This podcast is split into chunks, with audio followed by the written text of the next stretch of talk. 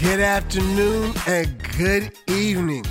No matter what time or however device you're listening to the Man Cave Huddle, welcome to the latest installment. I'm your host, Greg, and in today's episode, we will be talking about and previewing championship weekend between the Los Angeles Rams at the New Orleans Saints and the New England Patriots at the Kansas City Chiefs. Now, look, you coming to the podcast. I appreciate the love. It's cold out here in New York, by the way. I just want to segue off of that. It's cold, man. They say we're supposed to get like a blizzard or something this weekend, but it's cold. It's not even like cold, like New York cold. It's that, yo, man, how far away is May type of cold, you know? Because it's always nice and cold until like Christmas and the holidays. As soon as January comes, you're like, look, I need it to be warm. But anyway, let's talk more about championship weekend.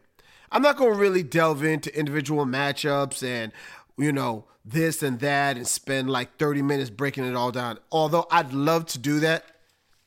I'm just going to make this a, a, a, bullet point episode. What each team needs to do offensively and defensively to come out victorious and win their individual game and meet in a championship, in, meet in the Super Bowl.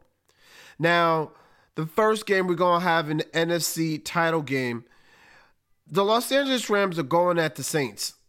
Now, when you're playing in the dome, it's almost like you're playing against 12 people and the crowd is real. Earlier in the season, the Rams played the Saints there. Rams really gave them their best shot, but the Saints came out victorious.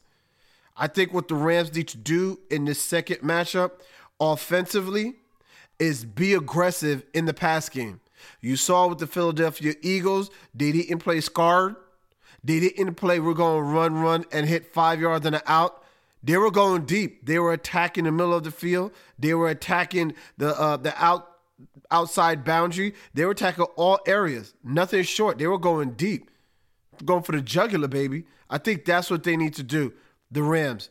And with the run game that they were able to amass against the Dallas Cowboys, and you know, you watch the Rams, and Sean McVay, I will give it up to him, man. It's almost like there's this one play, and they just run so many actions off of the one play. Nobody can really feel out the game because you're more so worried about let me do my job and stay right here. Because it's almost like this play action where they hand it off to Todd Gurley and he can run up the gut and get you eight. And like I just said, it could be a play action.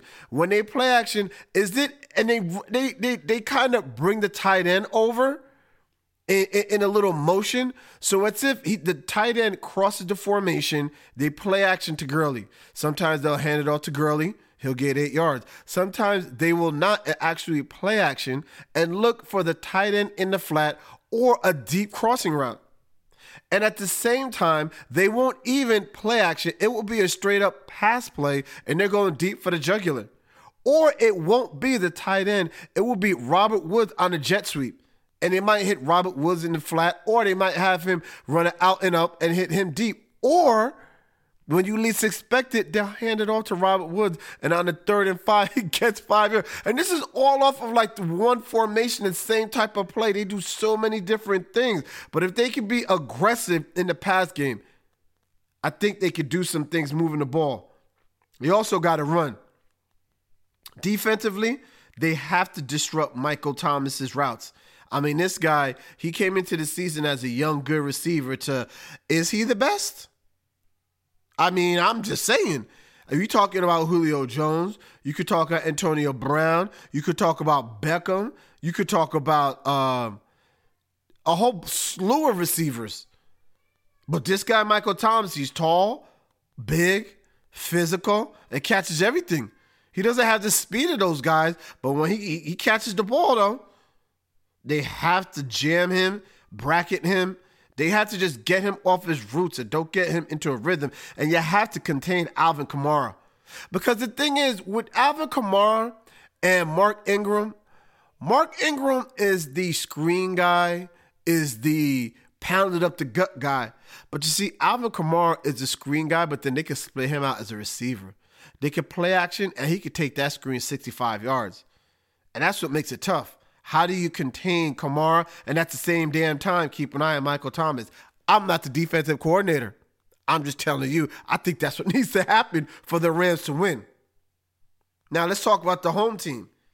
With this home team, I just mentioned it Alvin Kamara and Mark Ingram. Run the rock.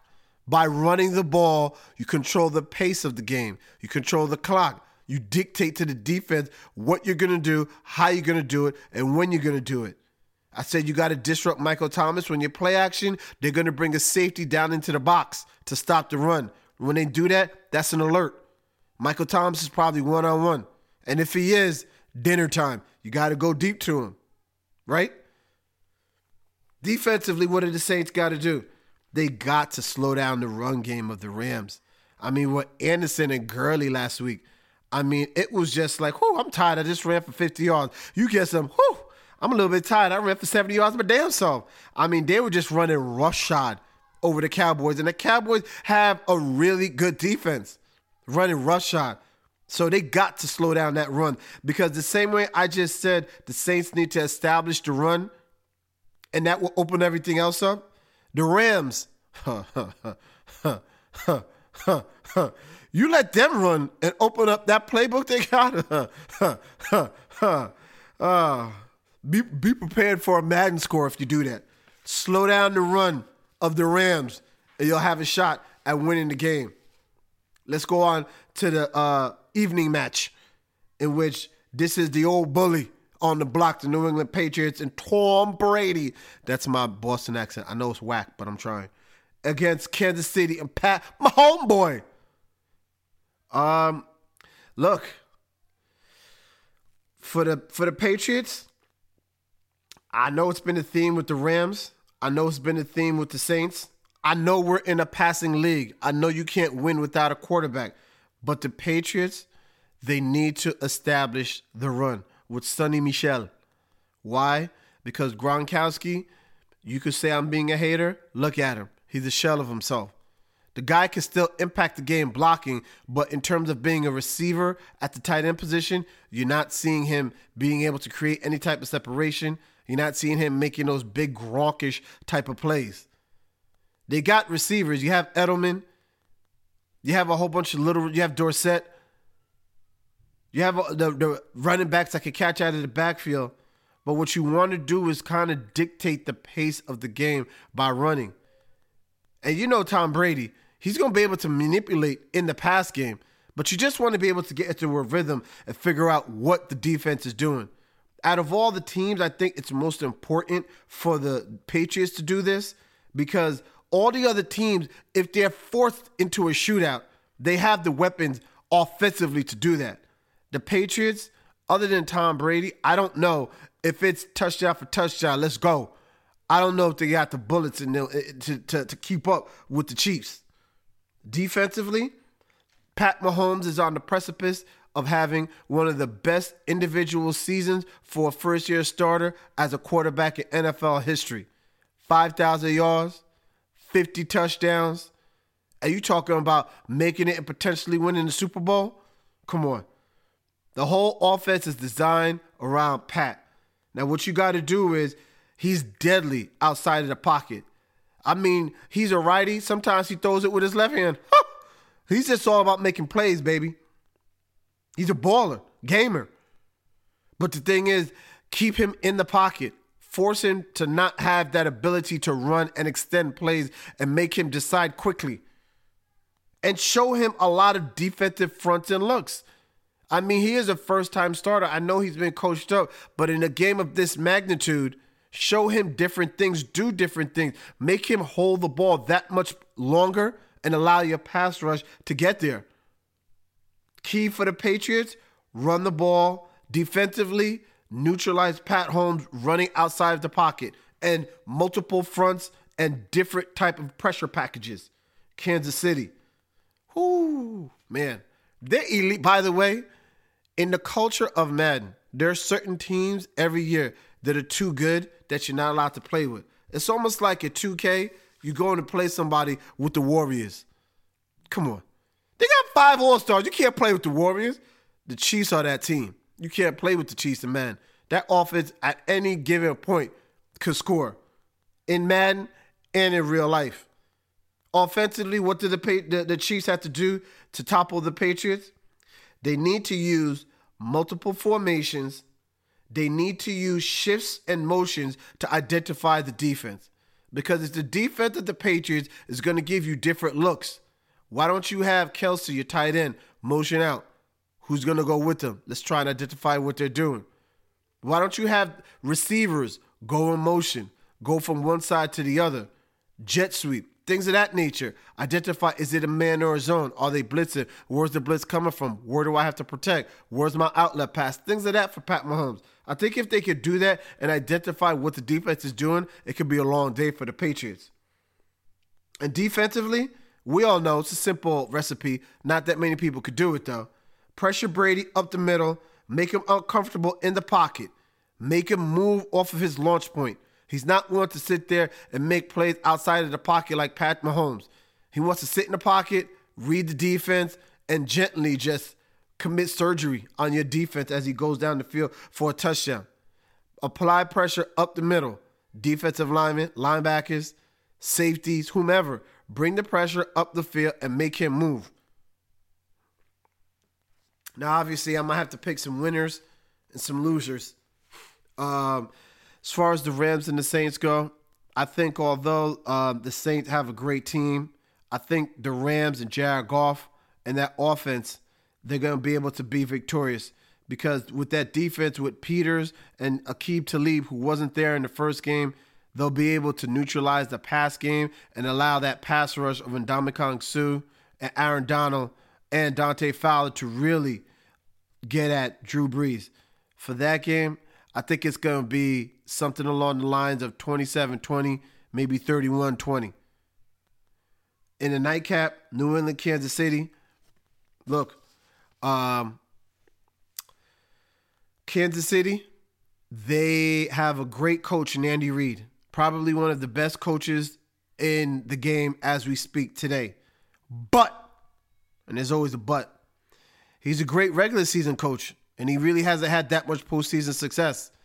With the Eagles, he really didn't have postseason success to the point of the postseason did not replicate the regular season. Yes, he made it to the Super Bowl, but they lost. And it's always big games where eh, you think Andy Reid has got this, and it just something that doesn't happen the way it did in the regular season. And I know it's going to be cold in Kansas City.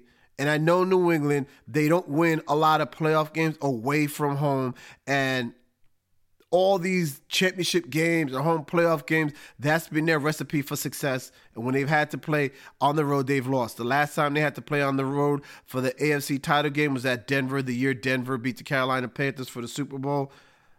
I think New England, I think Bill Belichick probably had these guys practicing in t-shirt and shorts and shoulder pads all week in this cold weather preparing these guys for the cold and all type of scenarios and all type of uh, situations.